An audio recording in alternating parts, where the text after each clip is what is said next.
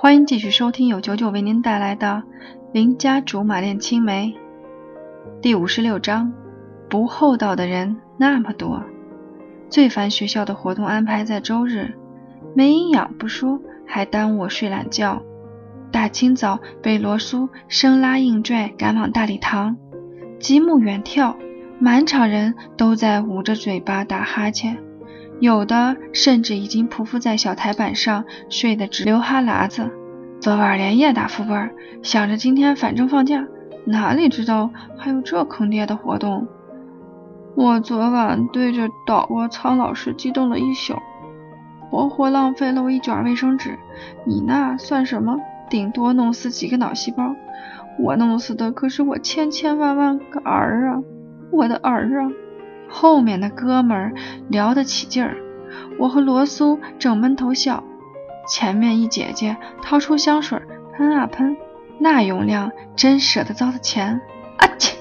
打副本的哥们儿被香水呛着了，在后面猛擤鼻涕。罗苏和我打唇语说：“真难闷。”刚刚还在悼念王儿的哥们儿不干了，阴阳怪气儿地说：“嘿！”有没有公德心？有你这么打杀虫剂的吗？香水小姐也不干了，扬起瓶子，头也不回，抬高手就朝后喷了好几次。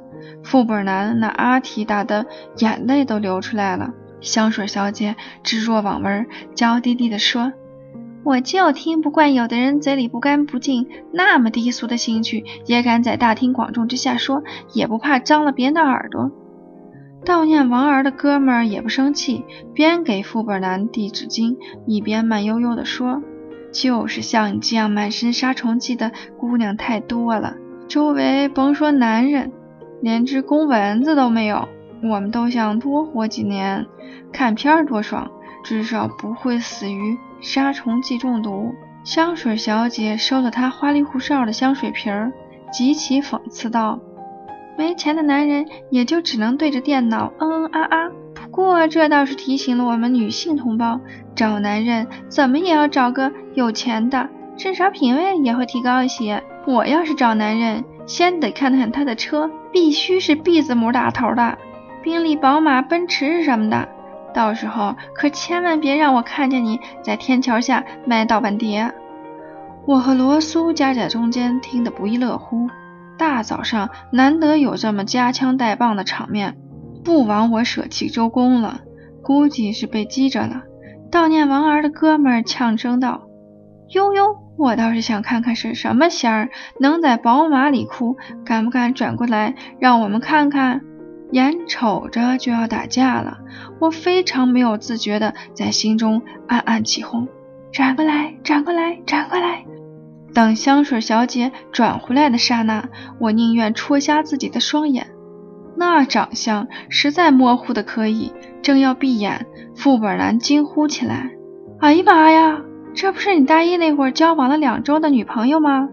我和罗苏齐刷刷的把头扭过去。悼念王儿的哥们儿差点把下巴掉地上。